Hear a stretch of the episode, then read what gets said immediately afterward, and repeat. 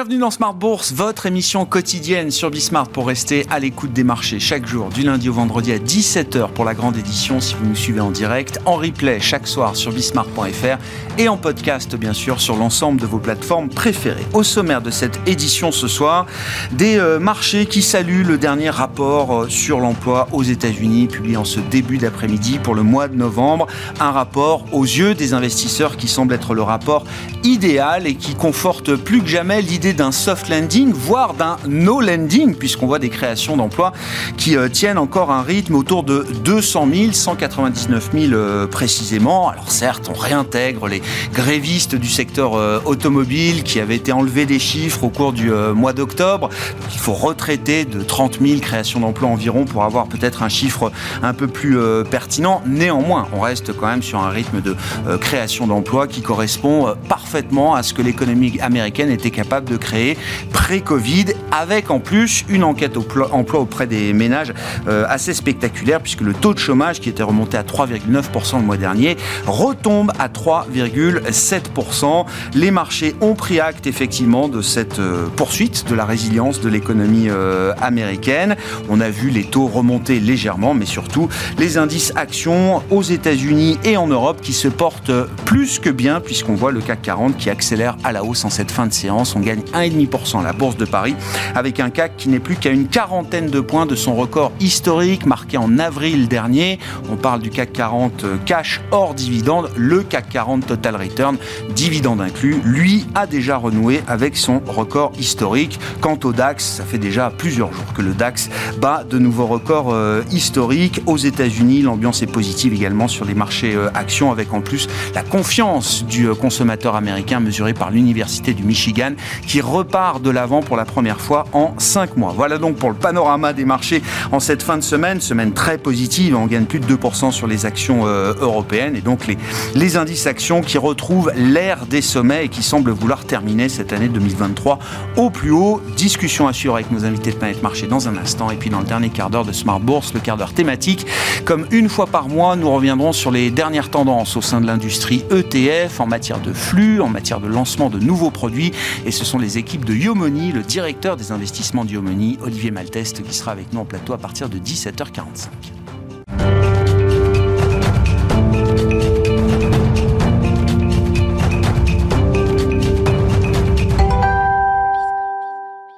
Avant d'entamer notre discussion de marché, les infos clés du jour au terme de cette séance européenne, c'est avec Comme du Bois.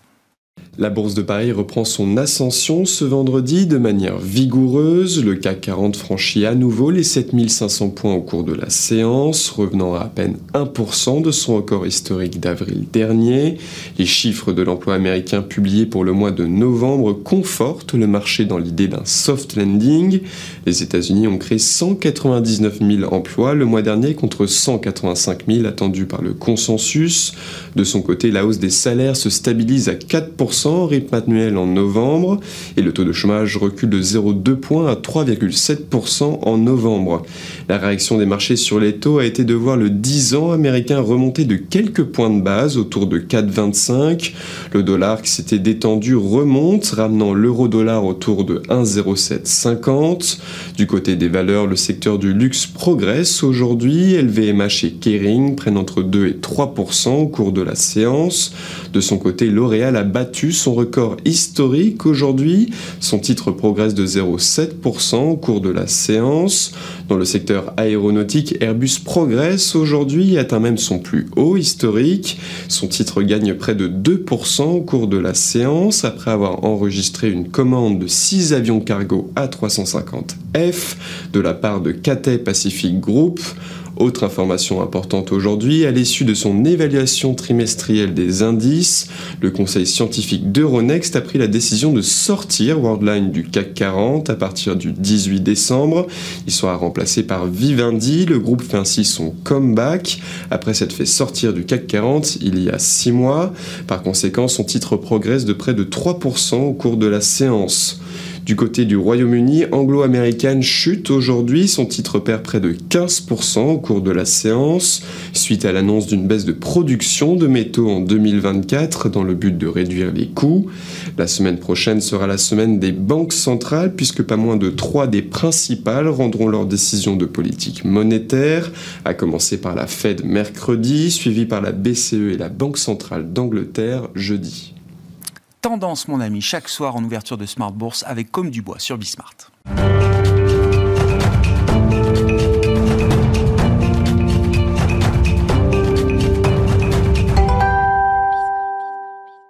Trois invités avec nous chaque soir pour décrypter les mouvements de la planète marché et euh, tirer le bilan de cette euh, première semaine du mois de décembre. Valentine Henouz est à nos côtés, responsable de la stratégie Fixed Income chez Amundi Institute. Bonsoir Valentine. Bonsoir. Marc Riez est avec nous également ce soir. Bonsoir Marc. Bonsoir. Ravi de vous retrouver. Vous êtes directeur général de Vega IM et Christopher Dembic autour de la table également. Bonsoir Christopher. Merci d'être là.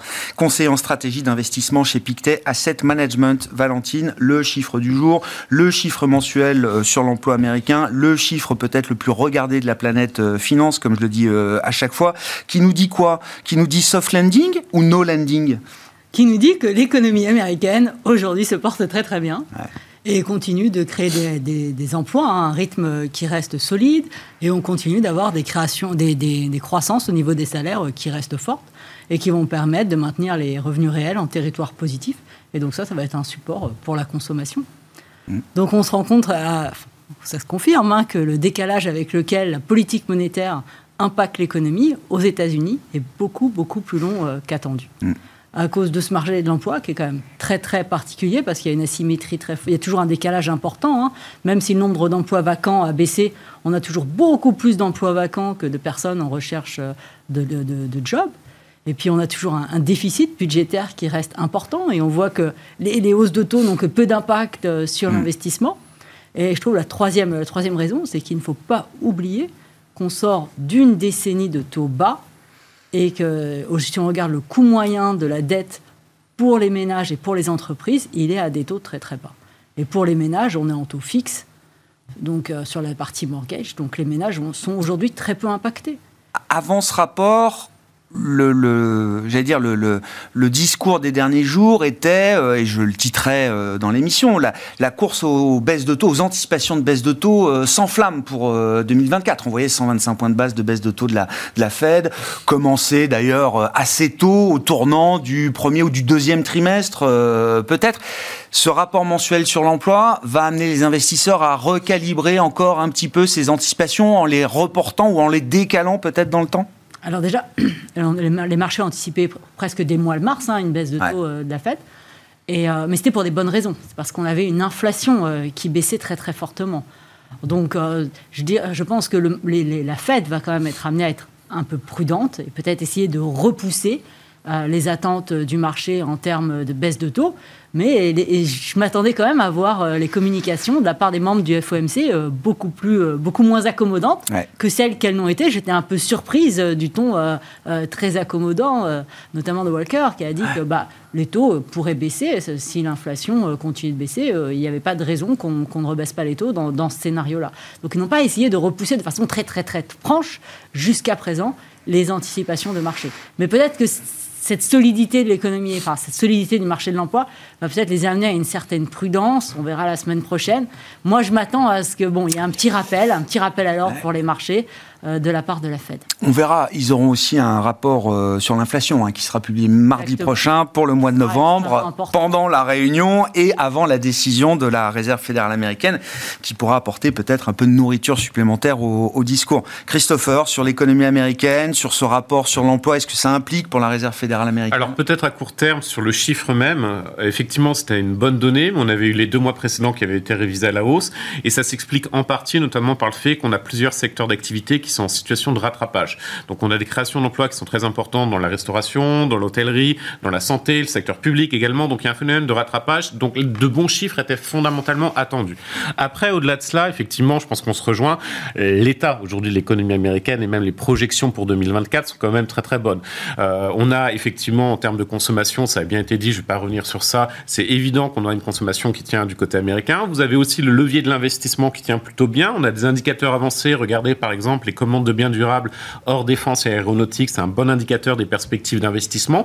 On est supérieur de 17,5% à leur niveau d'avant Covid. Donc c'est plutôt très positif. Vous avez effectivement le déficit budgétaire américain et heureusement qu'avec un tel niveau de déficit budgétaire, on a quand même de la croissance des créations d'emplois. euh, c'est quand même assez rassurant, je voudrais dire.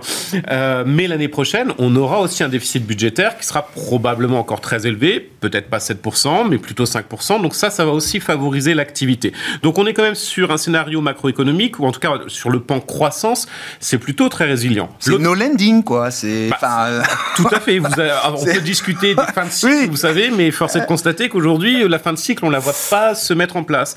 Et du côté inflation, vous avez le processus de désinflation qui continue, qui est pas trop inquiétant. Certainement que les chiffres de mardi vont le confirmer d'ailleurs. Ça se poursuit de manière assez assez nette. Je pense que la politique budgétaire, la politique pardon monétaire de la Fed est aujourd'hui optimale. Euh, on peut avoir un débat sur la BCE, est-ce que c'est trop restrictif, mais en revanche du côté de la Fed, finalement ça semble être parfait, même si elle le souhaite, elle a une marge de manœuvre supplémentaire pour augmenter les taux. C'est pas le débat, mais en tout cas elle peut le faire vu l'état de l'économie. En revanche, là où je pense effectivement qu'il y a un gros gros sujet, c'est du côté marché sur les anticipations de baisse de taux.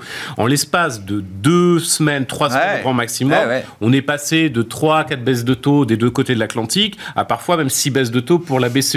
Euh, à mon avis, le sujet n'est pas tant le timing, parce qu'effectivement, ce sera probablement au deuxième euh, trimestre, voire un peu plus tard, mais c'est pas le vrai sujet. C'est plutôt l'ampleur de la baisse des taux qui est attendue pour l'année prochaine. Est-ce que vous pensez euh, le, le marché réagit comme si on était dans un cycle qui correspondait au précédent cycle? Alors que aujourd'hui, on n'est pas du tout certain déjà que ce soit la Fed qui entame le cycle de baisse des taux. C'est le premier sujet. Ça peut être la BCE. Je pense que c'est assez cohérent. Euh, ça peut même être d'autres banques centrales. On peut débattre sur la Banque d'Angleterre typiquement. Et de l'autre côté, est-ce qu'on va avoir euh, des baisses, 6 baisses de taux de 25 points de base chacune en un an, par exemple, du côté de la zone euro, je suis quand même très très dubitatif à cet égard. Donc, le quantum peut être plus large que 25. Hein. Enfin, on l'a vu dans les hausses de taux, ça peut être du 50, du 75. Là, le marché anticipe que ce seront des pas à la baisse de 25. ça peut être un pas de 50. Hein, euh. Mais est-ce qu'aujourd'hui, on a la nécessité, même côté zone euro, d'aller aussi loin sur un laps de temps aussi euh, court, sachant que le marché n'anticipe pas de récession? Moi, si baisse de taux dans un contexte de récession, pourquoi pas? Mais dans un contexte de croissance alors plutôt très soutenu côté américain, et raisonnable, on va dire, zone euro, euh, c'est assez aberrant. Donc il y aura ce rappel du marché qui a été évoqué. Ben, ça va être intéressant, après ce chiffre de l'emploi, voir effectivement comment les anticipations sont recalibrées, mmh. décalées peut-être, adoucies, euh, et après les, les, chiffres et les communications de Banque Centrale la semaine prochaine. Valentine et puis Marc, bien sûr. Je, pense que c'est là le point très important, c'est si la Banque Centrale, la Fed ou la BCE baisse ses taux pour un sujet euh, inflation, forte baisse de l'inflation et pas un sujet récession, les baisses de taux seront beaucoup plus graduelles. Euh, pour accompagner la désinflation. Voilà, donc on n'aura peut-être pas euh, des baisses de taux aussi précipitées c'est ce que, dit... sont dans les. Voilà. C'est ce que disait Chris Waller, que vous citiez, le gouverneur de la Fed. la Fed sera en position de baisser ses taux parce que l'inflation sera plus basse l'année prochaine. Rien à voir avec l'idée qu'il faudra sauver l'économie de la récession. Hein. Il, y a, il y a deux approches philosophiques en matière de baisse de taux aujourd'hui et la Fed, euh, en tout cas certains euh, du côté de la Fed, pensent que la recalibration est euh, simplement quelque chose d'assez doux et pas une, une ou un besoin d'accommoder pour soutenir l'économie. Mais ne pas oublier que c'est pas parce que jusqu'ici on n'a pas eu l'impact des hausses de taux qu'on ne peut pas l'avoir. Hein. je me souviens. Et, Valentine, je, vous, oui, oui, non, mais je vous rends hommage, Valentine, parce que c'est une formule que j'ai euh, réutilisée à de nombreuses reprises. Higher forever, c'est pas euh, higher for longer, c'est pas higher forever. Voilà, et ça, ah, mais non, mais je, vous rends hommage parce que c'est la formule clé, je trouve, de, de cette fin d'année 2023. Euh, Marc, vos commentaires. Bon, c'est quand même la, récession, la, la, plus belle récession de l'histoire des États-Unis. Oui moi, ce qui me frappe quand même par rapport à tout ça, c'est la manière dont le marché réagit finalement à, ces chiffres meilleurs qu'attendus de, de création d'emplois, ou en tout cas de création d'emplois assez importantes, parce que finalement, n'oublions pas que le mois précédent, il avait beaucoup monté sur le prétexte justement qu'il y avait beaucoup moins de, de création d'emplois. Donc en fait, on voit qu'il a une capacité à vraiment vouloir monter quelle que soit la nature des chiffres, puisque que le chômage baisse, euh, comme euh, aujourd'hui ça a été le mois l'année qui remonte, voilà, voilà, ou qui rebaisse comme aujourd'hui. Eh bien, effectivement, la lecture qu'en fait le marché, c'est qu'il faut aller plus haut. Donc, on sent vraiment typiquement un marché qui a envie de, de monter et de lire euh, les données économiques dans un sens qui lui plaît. il se réjouissait le mois précédent du fait que l'activité décélérait en se disant ça va permettre de baisser les taux plus vite que prévu. Passons de 4 à 6 baisses de taux attendues pour 2024 et aujourd'hui, il se réjouit que l'économie marche bien. Merveilleux. Alors effectivement, euh, moi je, reviens sur ce qui a été dit là. C'est vrai que des taux à 5,25, 5,50, ça ne va pas permettre quand même de caracoler très longtemps. Parce que même si on se dit que les ménages ont le sentiment des ménages est meilleur, leur appétence à consommer est toujours là, etc.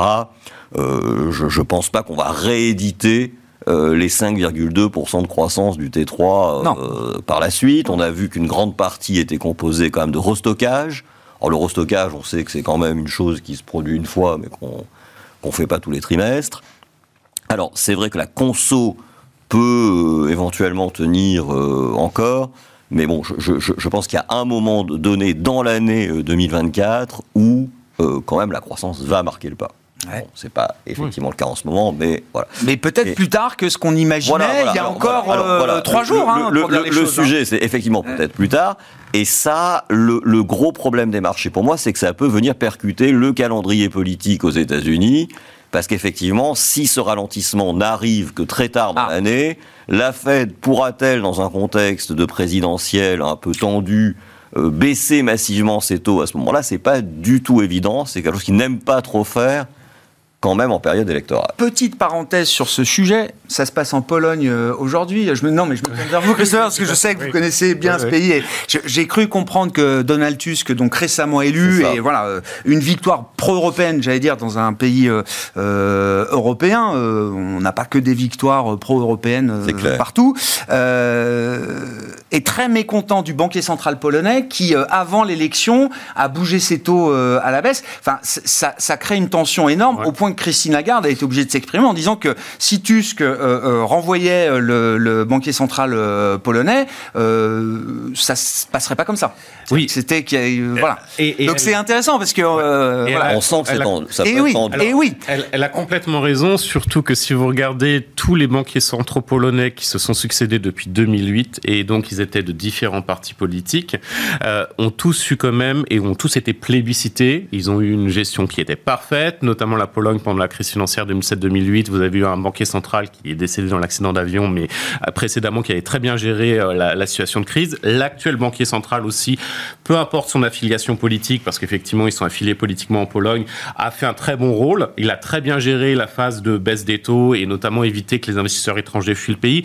Donc je pense que le, Christine Lagarde a eu raison de rappeler cela. Euh, on ne doit pas politiser au maximum ce rôle, surtout quand le job est en plus très bien fait. Non, mais c'est pas c'est pas anodin, je trouve, qu'on en vienne à ce niveau de politisation. Bah, il est, c'est un rôle qui par nature est euh, politique de toute façon. Bien sûr. Pas qu'on le politise ou pas. Effectivement. ça a un impact en plus, si on prend le cadre local polonais, c'est ultra politisé. D'accord. En, plus, en plus. Un peu, ça peut être comparé aux États-Unis. Mais aux États-Unis, ça l'est clairement très fort. On, sent aussi que le, le, dialogue bipartisan a quand même pris un gros coup dans l'aile aux États-Unis, et donc le statut un peu indépendant de la Réserve fédérale est quand même par nature abîmé par Mais c'est intéressant parce que vous dites si, si l'économie américaine tient encore euh, trop longtemps. Euh, ce sera euh, ce sera compliqué pour de, Jean Powell et la Fed d'entamer un cycle trop près de l'élection, trop près d'une Et je pense que c'est pour ça d'ailleurs que le marché avait un peu anticipé Ouais, ça peut jouer dans le, calendrier du timing. Voilà, comme ils pourront pas le faire en fin d'année, il n'est pas inimaginable que s'ils en ont la possibilité, dès fin mars, ils commencent déjà à, Je pense que ça a joué aussi dans le, SWIFT mm. des, anticipations du marché. Bon, comment on regarde la zone euro en miroir de ce qu'on vient de décrire pour l'économie américaine et pour la Réserve fédérale américaine Non, mais si Christopher a commencé à lever un peu le, débat, euh, il faudrait que ce que je comprends de la macroéconomie euh, européenne aujourd'hui, il serait pertinent que la BCE n'attende pas trop longtemps peut-être pour euh, entamer son pivot et peut-être n'attende pas aussi longtemps que ce que pourrait se permettre la Réserve fédérale américaine. Je pense qu'on peut regarder simplement l'impact. Alors qu'on a dit aux États-Unis que l'impasse des hausses de taux mettait beaucoup plus longtemps que prévu. En zone euro, c'est très simple. L'impact des hausses de taux sur l'économie est beaucoup plus rapide que prévu. Et nous ne sommes qu'au début de l'impact des hausses de taux sur l'économie. Plus c'est encore à venir. Donc une fois qu'on a dit ça, je pense que ça amène à une certaine prudence. Si on regarde l'inflation, on a quand même vraiment tous été surpris hein, par la très forte baisse euh, de l'inflation. Alors, l'inflation totale, ça s'explique par, évidemment par les prix de l'énergie, mais il y a quand même l'inflation euh, sous-jacente, ah. corps, qui a énormément mm. baissé. Et si on regarde mois sur mois, elle a même reculé. Mmh. Donc, bien sûr. On est à moins de 1% sur un an en Italie, on est négatif dans des pays comme les Pays-Bas, euh, Hollande, ah etc. Hein. Dans un contexte où, si on regarde l'économie, bon, c'est assez divisé. Si on regarde la conso, ça tient parce que même schéma qu'aux États-Unis, on a les revenus réels qui sont positifs. Mais si on regarde l'activité de crédit dans la zone euro, elle s'est très fortement contractée et pas simplement, euh, enfin, dans, l'ensemble de la zone euro, on a une contraction de l'activité du crédit pour les ménages et pour les entreprises. Hmm. Donc, il faut quand même, ça amène une certaine prudence. Moi, je m'attends quand même à ce que la BCE soit assez prudente. Et je, Moi, je suis très inquiet. Voilà, c'est ça. très prudente, c'est dans quel sens Très prudente. C'est réticente à entamer le cycle de baisse de taux par elle-même c'est ça que vous voulez dire? Exactement. Ma conviction, c'est que la BCE devrait, c'est ça. mais je ne suis pas forcément convaincu qu'elle va le faire, parce qu'ils sont sûrement plus dogmatiques que pragmatiques. Et puis très suiveurs, c'est-à-dire qu'on a l'impression qu'il n'y a quasiment pas d'autonomie de la BCE et qu'elle attend que la Fed agisse pour se mettre dans sa roue.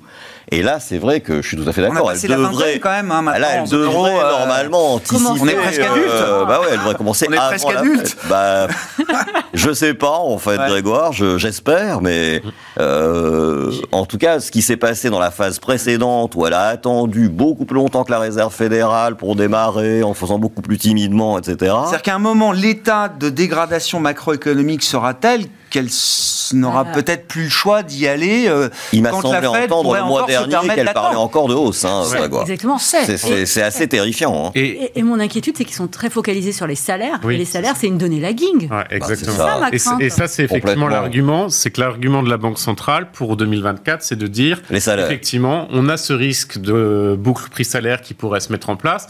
Mais effectivement, c'est en retard. Et surtout, aujourd'hui, vous avez une myriade d'enquêtes qui vous montrent les enquêtes salariales.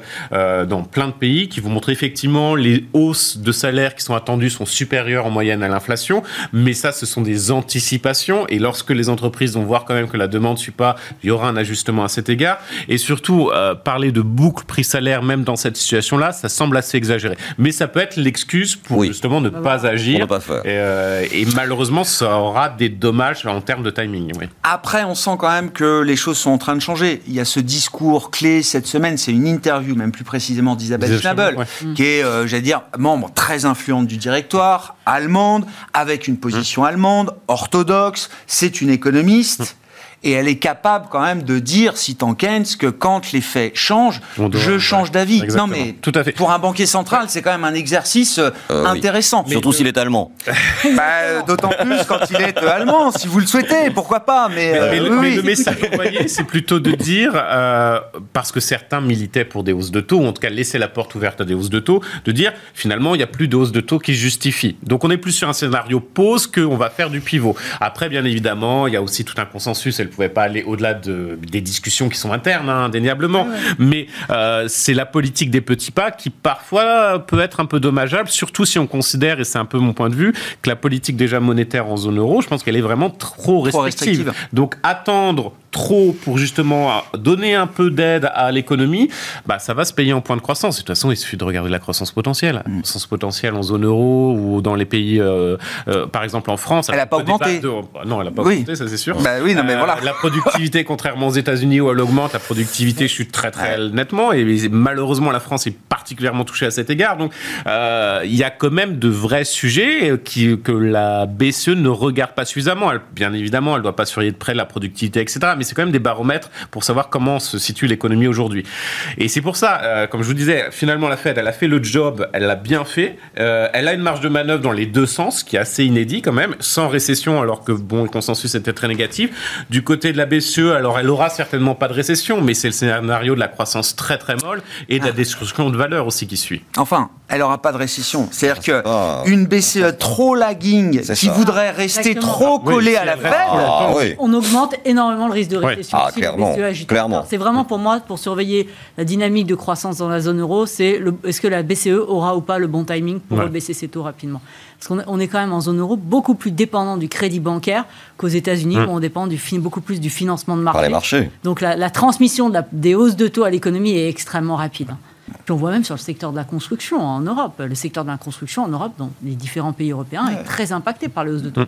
Alors qu'aux États-Unis, on, est quand même dans un cadre plus, plus différent. Bon. Hétérogène. Dans ce contexte, euh, comme on explique, oui, les indices sont au sommet quand même.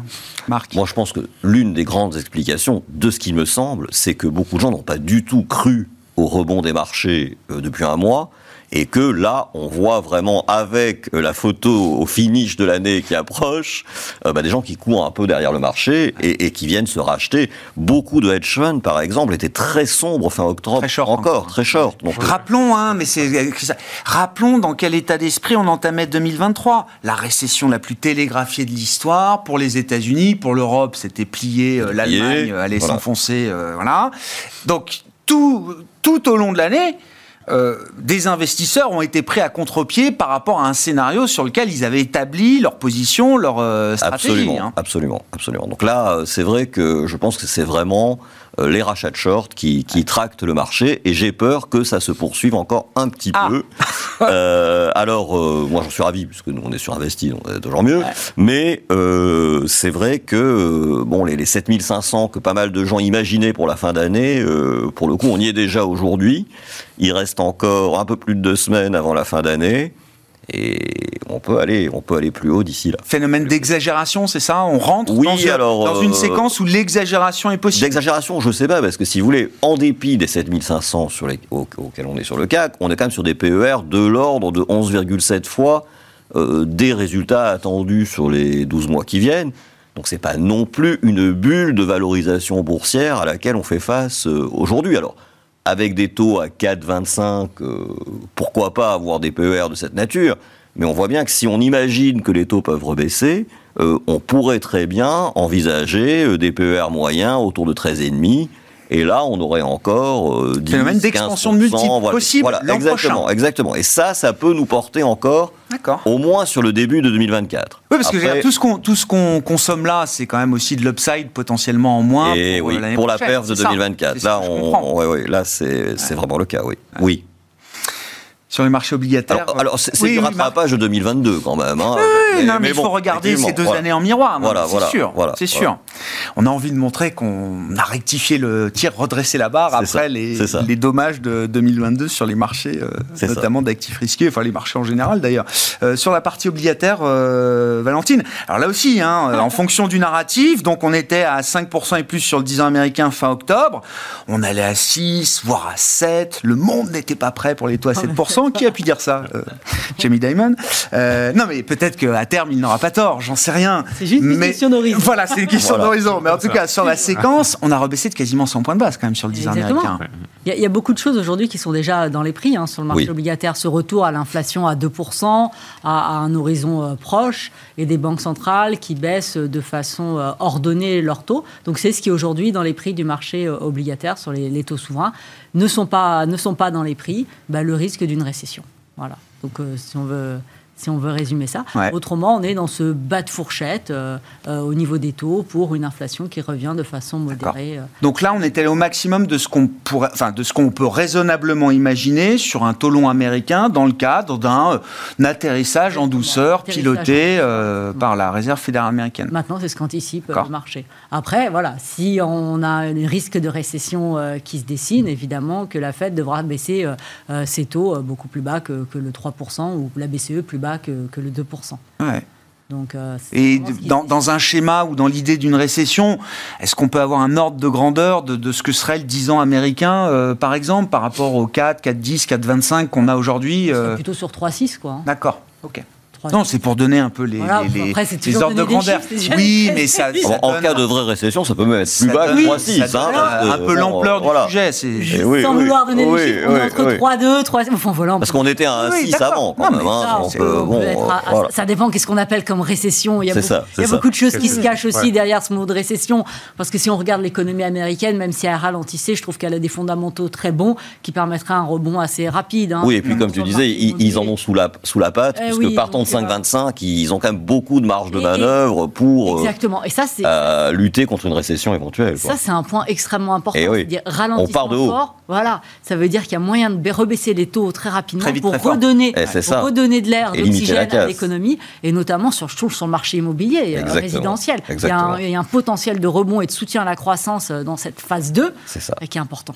Oui, parce qu'ils ont des munitions. Exactement. Ce qui est intéressant aussi, euh, Christopher, c'est que, alors, on parle des taux, des taux directeurs. Il y a aussi toute la question de la politique de bilan des euh, banques centrales hein, qui va jouer. avec euh, l'idée qu'à un moment, on va quand même se retrouver avec des banques centrales qui pourraient baisser les taux ou signaler des baisses de taux tout en continuant peut-être de gérer une politique de réduction de leur euh, bilan. En tout cas, il n'y a pas de communication officielle qui nous dirait que les banques centrales, faites des BCE, ne pourraient pas réduire le bilan tout en baissant les, les taux. Et, le bilan, effectivement, est un, élément clé. Hein. C'est d'ailleurs un facteur explicatif aussi euh, de ce qui se passe sur les marchés actions aujourd'hui, le fait que la Fed réduit moins rapidement son bilan que prévu.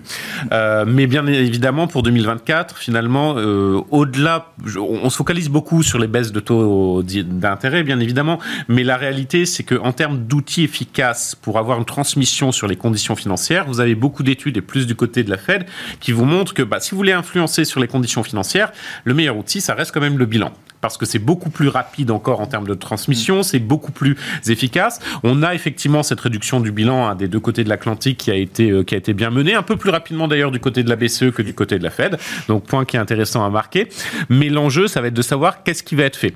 Mon point de vue sur euh, sur la Fed, Tant qu'on a des taux, effectivement, nous on a une cible de taux à 10 ans autour de 4% l'année prochaine, donc sans scénario de récession, mais tant qu'on est autour de 4, voire grand maximum 5%, probablement que la Fed trouvera que c'est un niveau qui est gérable pour l'économie, donc elle peut potentiellement poursuivre sa réduction du bilan. Mais il y a un point d'incertitude sur l'évolution du bilan et sur les taux, c'est tout simplement qu'aujourd'hui, vous avez quand même deux acheteurs historiques principaux de dette américaine qui s'en délestent. Alors vous avez le Japon, c'est probablement plutôt conjoncturel, ils essayent d'aider, bon ça marche pas très bien, mais le yen japonais, mais bon, en tout cas, c'est conjoncturel, pas amené à durer.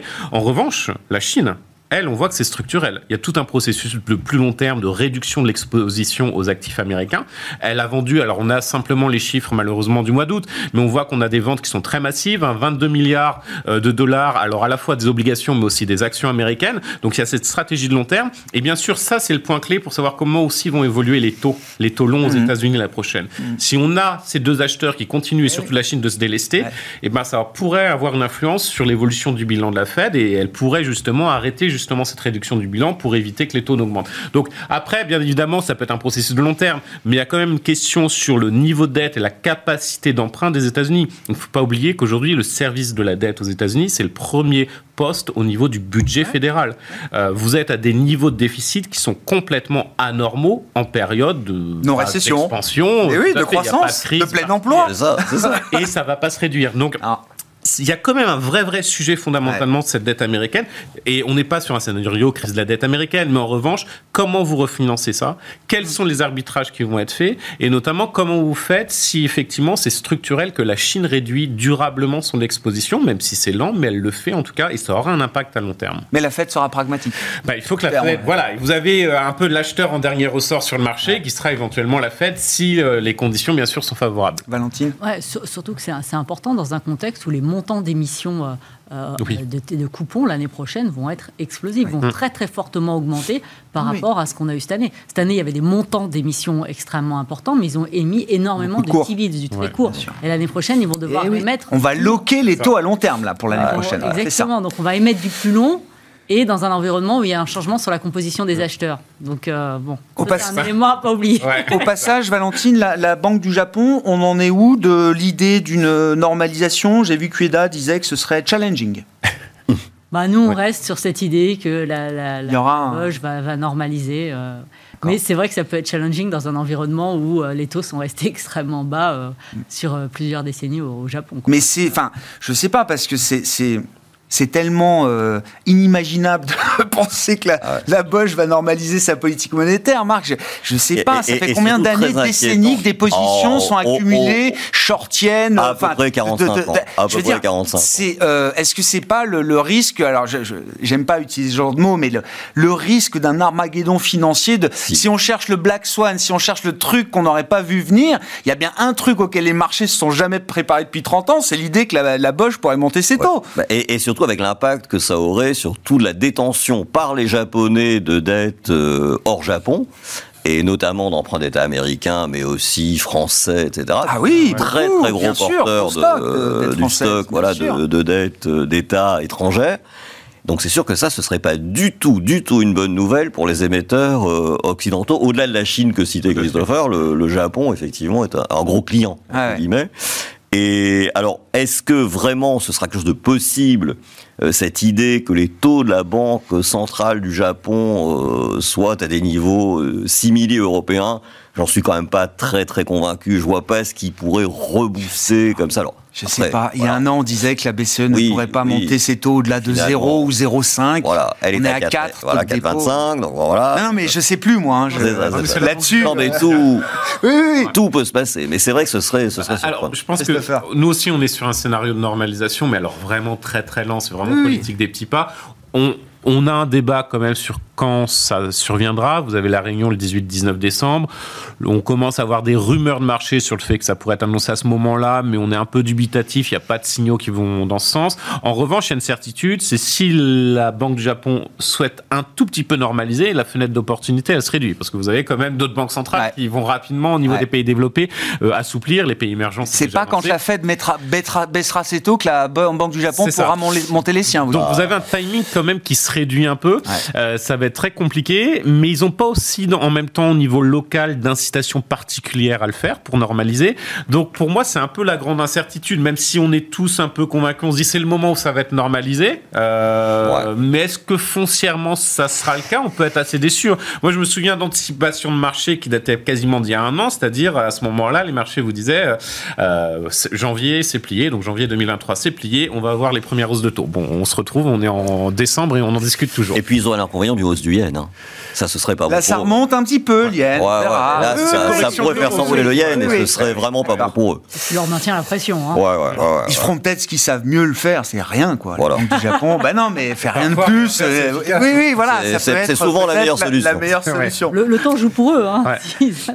Marc, euh, ne rien faire sur les marchés actions, est-ce que c'est une option? Non, ma question c'est euh, comment on anticipe ou quelle réflexion on a pour euh, 2024 sur la logique de marché cette année en dehors des sept magnifiques et d'une poignée de grandes méga caps, y compris en Europe, hein, du ASML, du Novo, etc. En dehors de ces valeurs-là, on était assez peu récompensé quand on allait chercher du risque euh, en dehors de ce groupe de valeurs et associé ou assimilé. Est-ce que 24 peut être une année différente de ce point de vue-là? Écoutez, je vais vous décevoir sans doute, euh, Grégoire, mais j'ai, en tout cas concernant le début de 24, j'ai pas l'impression qu'il va y avoir quelque chose de très nouveau dans, dans ça, parce que le sentiment, c'est quand même que cette croissance économique aux États-Unis va un peu décélérer, même si effectivement on peut débattre sur dans quelle proportion, quand, etc. Mais bon, voilà. Euh, la croissance économique en Europe, bon, on n'est pas sûr qu'elle soit quand même si forte que ça. Donc pour le coup, je me dis comme la croissance va être plutôt rare, le marché risque encore de chercher euh, des dossiers dans La lesquels, euh, voilà, dans lesquels il y a encore bah, de la croissance, etc. Et le problème des valeurs que vous citez, que ce soit SML avec euh, les relocalisations en Europe, aux États-Unis, euh, d'usines de fabrication des puces, ou Novo Nordisk avec le développement incroyable de ces traitements contre l'obésité, j'ai quand même l'impression que malheureusement, c'est des thèmes qui vont pas euh, Sortir s'arrêter euh, Oui, oui, voilà, c'est ça, du je jour au comprends. lendemain. Bien Alors sûr. après, on peut se dire c'est cher. C'est vrai que c'est cher. Mais après, si on regarde le cas de Novo Nordisk, dont on prévoit par exemple que les bénéfices pendant 30% par an pendant 3 ans, on, on se dit, bon, on le paye 31 fois aujourd'hui, mais en fait, dans 3 ans, euh, on se dira qu'on l'a payé 15 fois. Bah oui. Donc, euh, bon, euh, voilà, c'est- quand même, euh, moi, j'ai pas l'impression qu'il y aura une grande euh, Oui, non, révolution. je, je parlais pas de shorter ses valeurs. Hein. Ouais. quelle à quelle distance on a envie d'être de ce, ce groupe de valeurs ou encore une fois de ce, ce profil de valeurs On a envie de, d'y Ouais. être. Moi, je, moi, j'ai, ouais. enfin, nous, en tout cas, notre Oui. c'est d'y rester. Non, mais c'est votre Enfin, ADN voilà. aussi, Bah, hein, ça, c'est notre ADN. Bon, Oui, mais- ça n'aide pas, vous me direz. Bon, non, cas, ça- mais euh, on peut ça prendre de la distance. voilà, on voilà. peut parfois Voilà. prendre de la distance. pour l'instant, voilà. Alors, on, a été obligé d'en prendre hein, quand a eu les hausses de taux euh, très brutales. Mais là, si on regarde le fait que la croissance serait plutôt orientée à la baisse et que les taux eux-mêmes euh, pourraient pousser à une expansion des PE, on se dit qu'en fait, mm. euh, on risque d'avoir au moins sur le premier trimestre de 2024 les mêmes gagnants, si j'ose dire, qu'on a eu en 2023. Bon, après, on n'est jamais à l'abri d'une surprise épouvantable, mais c'est le sentiment que ça nous donne. On, le voit avec le luxe aujourd'hui, par exemple. Ouais, ça repart bien. Ouais. Non, mais parce qu'on a vu quand même ces dernières semaines euh, les small caps, on a vu quand même deux, trois mouvements de marché qui laissaient entendre que peut-être en dehors des sept magnifiques, il y avait aussi d'autres valeurs qui méritaient d'être euh, vrai. Alors euh, retrouver un peu d'intérêt. Un peu, un peu. Mais c'est vrai que ce qui est cyclique, quelques semaines, pas hein. trop. et, alors dans, dans les small caps, ça rebondit un peu sur ce que disait ma voisine, c'est que on est un un peu euh, au sommet euh, du marché du crédit là, parce que voilà, on a des trucs qui voilà. Et donc, euh, on ne sait jamais est-ce qu'ils vont avoir pas des difficultés à se refinancer s'il y a une récession, s'il y a des difficultés économiques, etc. Est-ce qu'il peut y avoir des faillites euh, je suis pas sûr que les gens aient si envie que ça d'aller sur les small. Non. Pour l'instant. je vous confirme. Voilà. Effectivement, il faut avoir le cœur bien accroché. Mais j'ai entendu quand même, il y a des tickets oui, qui reviennent. C'est ça, après, absolument. mais c'est. Voilà à suivre. On n'ira pas. C'est quoi Oui, effectivement. Et puis les instituts, ils en mettent toujours un peu de temps en temps. C'est quoi l'allocation un peu euh, type pour vous 2024 bah, on, ne va pas être euh, très originaux, mais, hein, mais euh, une fois, l'important c'est que ça marche. Hein, voilà, c'est ça exactement. la fin, c'est du rendement. donc effectivement, on reste convaincu que tout le sujet des niveaux de valorisation, etc., sur le luxe et sur les valeurs tech, pour nous, c'est pas fondamentalement un sujet. typiquement, et vous le savez qu'on a toujours cette gestion aussi thématique, mais on parle par exemple beaucoup d'intelligence artificielle. Vous savez, ça revient aussi bien sur le private equity que sur euh, les valeurs cotées. Et aujourd'hui, euh, bah, force est de constater que si vous voulez capturer euh, l'intelligence artificielle, ce sont les valeurs du digital. Quand vous avez Microsoft qui met sur la table 45 milliards de dollars dans l'intelligence artificielle, vous pouvez vous dire assez sereinement qu'ils vont quand même aboutir à quelque chose d'assez solide. quand vous voyez Gemini, notamment la nouvelle, nouvelle technologie d'intelligence artificielle, vous voyez aussi que c'est plutôt positif. Donc et les flux, à la toute fin, je pense, et c'est tout le débat sur les small caps, les euh, large caps, etc. Où vont les flux? Les flux ils vont sur ces valeurs-là. Ils continuent d'aller sur les valeurs du luxe, même s'il y a eu des phénomènes de déception après, l'été. Mais la réalité, c'est que c'est des valeurs qui sont résistantes, peu importe le cycle économique, qui ne seront pas confrontés justement à tout le débat comment on va se refinancer l'année prochaine. Euh, dans les valeurs du digital ou du luxe, on anticipe par exemple dans le luxe des fusions-acquisitions, ils le feront directement en cash. En tout cas, ils veulent le faire, ils n'ont pas besoin d'emprunter. Donc, c'est des valeurs qui sont intéressantes. Sur l'aspect small et mid cap, alors oui, bien évidemment, là, ça, on commence à voir, ça surgit un tout petit peu, mais tout simplement parce que vous avez une telle hausse sur les grandes valeurs, sur les indices aujourd'hui, qu'on se dit on va prendre un peu de risque. Mais est-ce que vous êtes prêt à prendre du risque le 1er janvier ou le 2 janvier quand vous revenez des fêtes de fin d'année et que vous avez euh, et que vous avez quand même un environnement économique qui est pas non plus le plus réjouissant du monde. J'en doute très fortement, sans compter qu'il y a des contraintes aujourd'hui, il y a un problème de couverture par les analyses de beaucoup de small cap, etc. C'est tout structurel qui s'aggrave, qui s'aggrave et qui va pas changer du jour, au lendemain. Aujourd'hui, d'ailleurs, le phénomène sur les small cap, c'est quoi? Bah, c'est vous sortez, euh, vous faites un delisting. C'est pas vous allez vous coter en bourse, c'est plutôt vous sortez de la bourse. Donc pour nous, c'est plutôt malheureusement, j'oserais dire en termes d'originalité, mais euh, aujourd'hui, là où il y a du rendement, c'est sur ces grandes valeurs et on se retrouve effectivement sur euh, sur les grands secteurs. Sur la partie taux, crédit, où est-ce qu'on est encore euh, à l'aise Donc 5%, c'était un magnifique point d'entrée sur le 10 américain. Oui, je pense qu'on peut le dire. C'est facile à dire, oui, un mois après. je pense que les, marchés de taux aujourd'hui sont revenus à des niveaux très attractifs. Je pense qu'on retrouve euh, le sourire, hein. mm. et notamment bah, surtout le, crédit. Euh, alors le marché monétaire, évidemment, aujourd'hui offre, offre un rendement extrêmement intéressant. Mais après, je pense que l'intérêt aujourd'hui, c'est de bloquer ce taux sur une période plus longue, sur quelques années. Oui. Et là, je trouve que l'investment grade, les, les crédits des la dette d'entreprise bien notée offre aujourd'hui euh, une, une, une, alternative. Au oui, oui. oui, ce qu'il faut bien comprendre sur le monétaire, vous me corrigez, Valentine, mais quand On verra, mais à partir du moment où la Fed baissera ses taux, le rendement du monétaire et donc tout le, surplus d'argent qui est allé sur ces euh, fonds monétaires va sortir et, peut sortir assez vite, peut-être euh, d'ailleurs à un moment. Hein. Et ce qu'il ne faut pas oublier, 2024, on est quand même dans un environnement où il y a la croissance qui ralentit, l'inflation qui baisse. Et 2024, ça va quand même être l'année où on va voir l'impact des hausses de taux sur l'économie. Je pense que même si après on voit, on a des, petits moments où on est plus positif, etc., faut, je pense qu'il faut quand même pas oublier et garder, euh, garder cette, cette, image en, toile de fond. quoi. Merci à vous trois. On s'arrêtera là-dessus pour ce soir. Merci beaucoup d'avoir été les invités de Planète Marché ce soir. Valentine Henouz, responsable de la stratégie Fixed Income chez Amundi Institute. Marc Ries, directeur général de Vega IM et Christopher Demby, conseiller en stratégie d'investissement de Pictet Asset Management.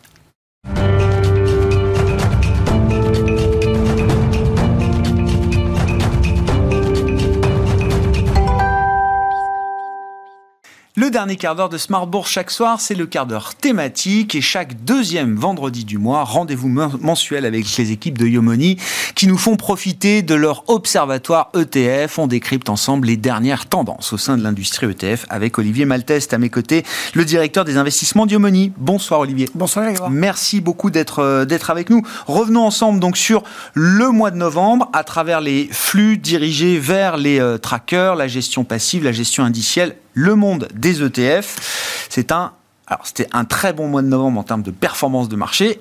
Et on l'a vu également dans les flux. Exactement, c'est un très très bon mois en termes de flux sur les ETF, puisqu'on est à plus de 18 milliards, on est à 18 milliards 3 euh, globalement de collecte positive sur les ETF. Donc c'est un excellent mois, on revient sur des, vraiment des gros volumes tels qu'on avait en 2021, le mois dernier aussi était bon, euh, là ça accélère encore. Donc on a, on a encore un très bon mois avec, si on regarde un peu par classe d'actifs, hein, on a un mois d'action, donc c'est le meilleur mois action de l'année, avec 12 milliards et demi euh, de collecte de collecte net, euh, et un mois aussi très bon sur l'obligataire avec 7 milliards et demi. Euh, donc le mois de janvier avait été à près de 10 milliards, hein, c'est ce qui est étonnant sur l'année 2023. Mais en tout cas, un troisième, c'est le troisième mois là, en termes de collecte, mais un mois aussi important sur l'obligataire.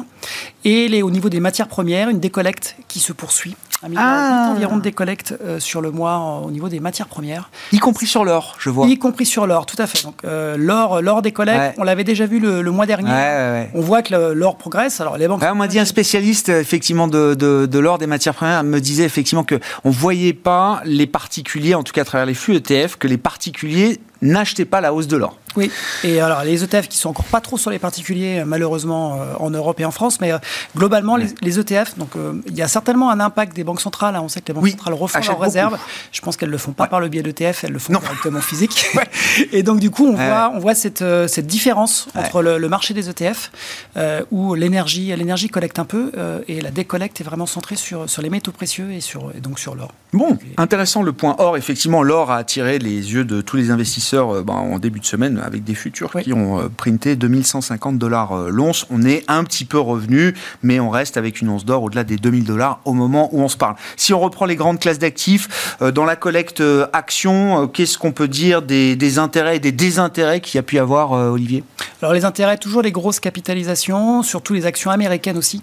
Lorsqu'on regarde les 5 ETF qui ont le plus collecté sur les mois, sur le marché actions, 3 traquent le S&P 500, donc répliquent la performance du S&P 500, donc vraiment les grosses capitalisations les grosses capitalisations mondiales avec un prisme aussi ESG euh, ont fortement, fortement collecté. Euh, on a aussi euh, la croissance, les actions de croissance aux États-Unis qui ont aussi été aidées donc, à la fois par les performances et puis la baisse des taux qui, a, qui a du coup redonné un petit, un petit volant sur les actions technologiques et les actions de croissance de manière générale. Et toujours le Japon, le Japon qui collecte, qui continue de collecter aussi sur le mois de novembre sur les ETF. Ce qui a décollecté les, toujours les... C'est ce que vous n'avez pas cité? non, mais, vous n'avez pas cité l'Europe, donc euh, je m'attends à ce que... euh, en premier lieu, la Chine, toujours sur les titres A, les titres vraiment chinois, où on a, on a une forte décollecte. Et puis effectivement, l'Europe, euh, sur les grosses capitalisations. Et si on regarde un peu en sectoriel, le secteur financier aussi a décollecté euh, sur le mois. Sur la partie obligataire, alors on avait une spécialiste obligataire qui nous dit bon, c'est un rouleau compresseur de flux vers l'investment grade. Toujours Est-ce que ça se confirme encore là dans les Alors, données sur les, de, sur les flux, ce que, ce que novembre? Les deux axes hein, que, je, que je vois moi, c'est à la fois un rallongement de la maturité, donc on va sur des durations un peu plus longues. Donc euh, voilà, donc euh, on commence à jouer vraiment la, la, baisse des taux sur les ETF aussi obligataires, donc que ce soit à la fois sur le souverain ou sur le crédit, et également on remet du risque, donc euh, effectivement sur le sur le crédit. Ça c'est ce qu'on c'est ce qu'on voit en termes de souscription. Et donc du coup, bah, en termes de rachat, en termes de décollecte, c'est plutôt tout ce qui va être court, que ce soit sur l'obligataire souverain court ou euh, les entreprises courtes, donc vraiment ce qui est court, et les émergents, si les obligations émergentes, euh, il y a eu pas mal de sorties euh, sur le mois. Intéressant. On voit des gens sortir du cours, alors monétaire, cours, etc., pour aller verrouiller du rendement sur une partie un peu plus longue de la courbe aujourd'hui. Hein. on, voit des, sorties, on voit des sorties pour, pour revenir sur de, un peu plus de duration le, quand on regarde euh, les flux avec le filtre ESG, qu'est-ce qu'on peut dire, euh, Olivier, de ce mois de novembre? Alors, on voit que les flux sont positifs déjà sur l'ESG. Je, je, souligne parce qu'on a vu des articles euh, dans la presse qui soulignaient la décollecte des fonds classés article 8, article 9, globalement sur le trimestre. Donc, sur les ETF, les flux restent, restent positifs. Ce qu'on voit. Donc, c'est les fonds de gestion active qui décollectent. Exactement. Et donc, globalement, et ça se voit aussi sur, le, sur le côté ESG, mais ce n'est pas le côté ESG qui, voilà, qui est remis en cause. Non, mais point intéressant. point intéressant. En tout cas, sur les ETF, la collecte continue.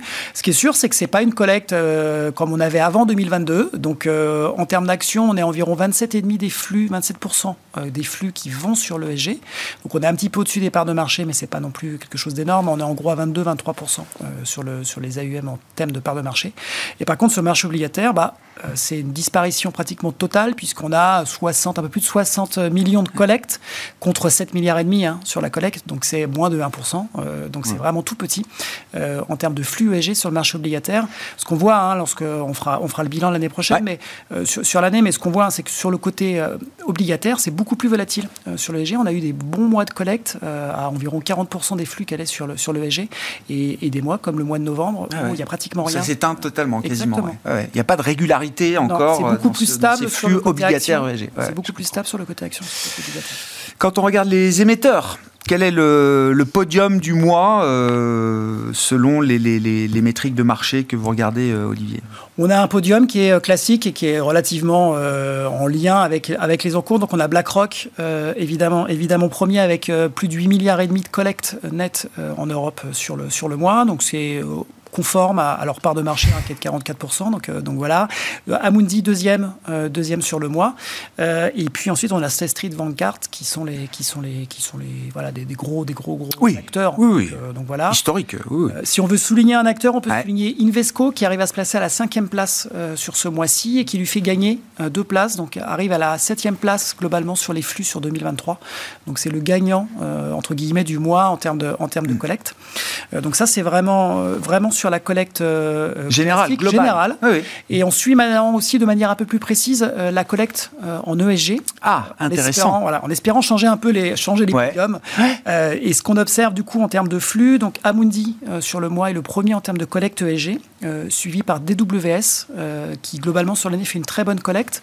Là, il n'était pas sur la collecte globale dans les cinq premiers, mais sur le, sur le flux ESG et dans la collecte. Et quand on regarde en termes de podium, donc vraiment sur l'ESG, hein, en termes de part de marché, on a évidemment toujours BlackRock, on a Abundi qui est deuxième, et par contre BNP, euh, du coup, est à la troisième place. Il euh, faut avoir en tête hein, que BNP est un acteur important euh, sur l'ISR. Ils ont environ 80% de leurs encours qui sont avec une composante ESG. ils font partie des trois gros émetteurs, de, notamment des fonds labellisés ISR, ce que nous regarde pas très ouais, bien sûr. et donc voilà, donc BNP est en troisième position en termes européens sur les émissions, les émissions ESG. Une autre manière de regarder le classement et le podium. Exactement. Toujours BlackRock premier, mais. oui, oui, bah ça, 44% de part de marché. Vous disiez euh, sur la collecte, euh, et euh, les encours, hein, pardon, 44% de, de, de, part de, de, marché, et Amundi, deuxième, est à 14%. Tout à fait. Tout à fait. Montre l'écart et la dispersion qu'il y a derrière et le, troisième, le leader. environ, donc on... ouais, c'est ça. 9 et 10. Euh, Qu'est-ce qu'on peut dire des nouveaux produits qui ont été lancés au mois de novembre Alors, grosse collecte, grosse performance de marché. Est-ce que ça a été un mois de, un gros mois de lancement de produits ETF 17 produits, donc euh, oui, c'est important, c'est important pour une, pour une fin d'année. Euh, 17 produits, et moi je regarde toujours aussi un, comment se répartissent entre ESG et non ESG, pour voir si la tendance toujours, euh, même si des fois il y, y, a des collectes qui sont un peu plus basses, pour voir comment, comment les, les émetteurs d'ETF analysent le marché. Il y en a 11 produits qui ont une, des composantes extra financières dans, le, dans les indices qu'ils qui répliquent, donc toujours une forte, une forte prédominance de l'ESG sur les, sur les nouveaux, sur les nouveaux produits. Exactement. on a du coup, si on essaye, euh, si on essaye de regarder un petit peu, d'isoler, on, a plusieurs choses. Donc on a euh, BlackRock qui a continué aussi à émettre un nouvel, un nouvel iBond. Euh, j'ai oublié de citer, mais dans les collectes, dans le marché obligataire, ce qui est important aussi, c'est qu'on voit les fonds datés, les fonds datés, hein. les ETF datés du coup, ont fortement ouais, C'est peut-être aussi une anticipation de baisse des taux en se disant c'est le moment vraiment de, voilà, de de collecter. Donc là, ils ont sorti l'émission qui arrive à échéance en 2027, donc sur le côté, côté européen. Donc ils continuent, ils continuent à, lancer et à élargir, la, mmh. étoffer la gamme. et on peut noter, alors il y, a beaucoup de choses. Donc Amundi a continué à transformer, à transformer sa gamme. ce qu'on peut noter peut-être, c'est AXA, AXA IM qui lance un nouvel, un nouvel ETF. On sait, hein, ils sont revenus sur le marché des ETF cette année avec le côté gestion active euh, plutôt que donc ETF en gestion active sur le prisme ESG. Donc là, c'est sur les actions, les actions américaines, les grosses capitalisations américaines en PAB. Euh, et c'est une tendance. Euh, on suit toujours, hein, on regarde vraiment les mmh. tendances et donc sur la gestion active.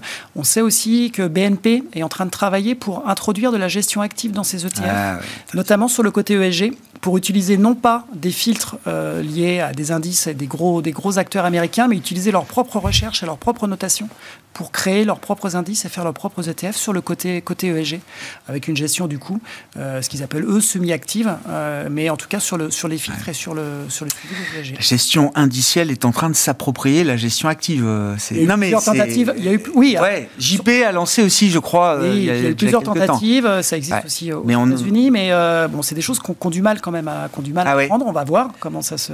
Comment ah, intéressant. Mais là, il y a vraiment ce filtre par rapport à l'ESG, euh, sur le côté, on a besoin de faire peut-être un peu plus de gestion active euh, et de s'adapter plus rapidement en termes, en termes ESG. Donc, affaire à suivre. Très intéressant, effectivement, l'ESG, la gestion active euh, qui se recroisent effectivement derrière ces, nouveaux ETF lancés. Alors là, c'était l'exemple d'AXA IM. Qu'en est-il de, du positionnement que, vous, que vous avez en place aujourd'hui chez Yomoni pour le compte des, des, des clients Olivier? Qu'est-ce qu'on peut dire de la, comment vous jouez la fin d'année là? Alors au mois de novembre, on a remis un petit peu, on était, on était euh, équilibré, c'est-à-dire qu'on était, on a remis du coup du risque euh, au mois de novembre euh, un petit peu après, après les banques centrales. On, est, hmm. on, a, rejoint le mouvement avec le, avec le rallye de fin d'année.